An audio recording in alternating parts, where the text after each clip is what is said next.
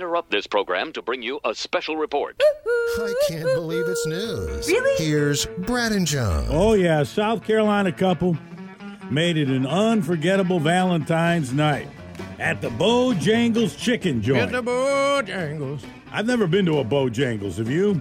No, I don't, they but don't I've have heard, them I've- around here. I've heard of them. Yeah, they're not. I don't think they're. I don't think we've got them here. Anyways, these uh, these two broke into a Bojangles restaurant. This was a Bojangles the two of them used to work at there in South Carolina, and now they're behind bars. Former employees at the Bojangles. So the day after Valentine's, somebody go. You know, they open up the Bojangles and they notice, well, there's some there's some money missing. Somebody's been in here. Somebody's been stealing from our Bojangles. Well, it didn't take the employees. Someone done took our jingle out of Bojangle. It didn't take the employees too long to figure out who might be responsible Who took for the this. jingle for the jangle? The girlfriend quit her job. The 25 year old girlfriend quit her job at the Bojangles about a week before the burglary, and the 21 year old boyfriend quit the night before the burglary. So you know that's one of the first questions the cops will ask. Anybody, uh, any disgruntled employees around here? Well, there was a boyfriend and girlfriend who both left in the last couple of weeks. And uh, when the girlfriend quit, she never returned her key to the building. They threw that nugget in. Yeah, there's this one girl, yeah. she quit not too long ago, and, and she never gave us her key back. They grabbed There's our first clue. an undisclosed amount of money, and um, on his way out, deputies say the boyfriend left behind several ten dollar bills uh, uh, that he that he just kind of dropped along the way, kind of left a trail there. So they were it was easy to track him down.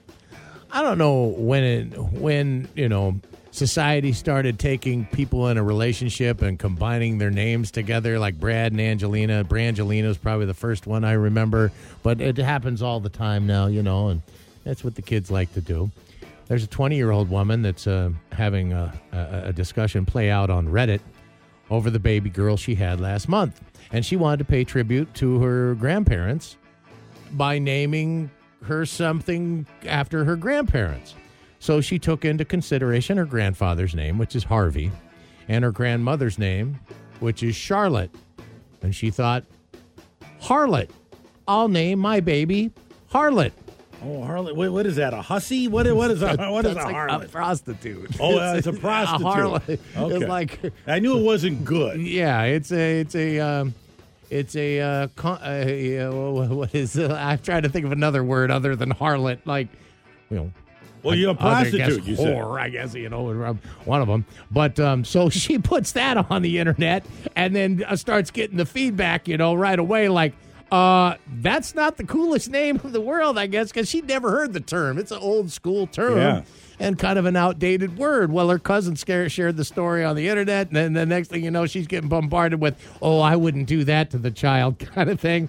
Her cousin says, "Mom wants to keep the name." Husband disagrees. Now they're petitioning for it to be changed for the child's welfare.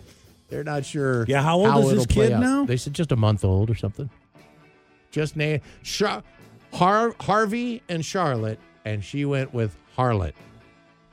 Somebody was telling me H about A R L O T T E. somebody was telling me about changing a baby's name like it was like a, a week or two weeks or something after they had named it. So there's Oh yeah, yeah. Our our friends Jesse and Jamie, the their What little do they girl. do? Um, I can't even remember what the name the baby's first name was, but after about two or three weeks, they were like, "She doesn't strike me as that," and they they- cha- they- they changed the name. yeah, even after all the paperwork had initially been filed, they go back in there and they get it undone. She's her personality. She's more of a, uh, and her Yeah. name's Lenore, so they call her Lenny. Uh, okay, and uh, wine lovers, uh, get out your Kleenex. It's going to hurt you. 15,000 gallons of wine down the drain. Some knucklehead broke into a winery in Spain and opened the storage tanks and let loose over 15,000 gallons of wine and did it on purpose. A woman went in there and opened them up.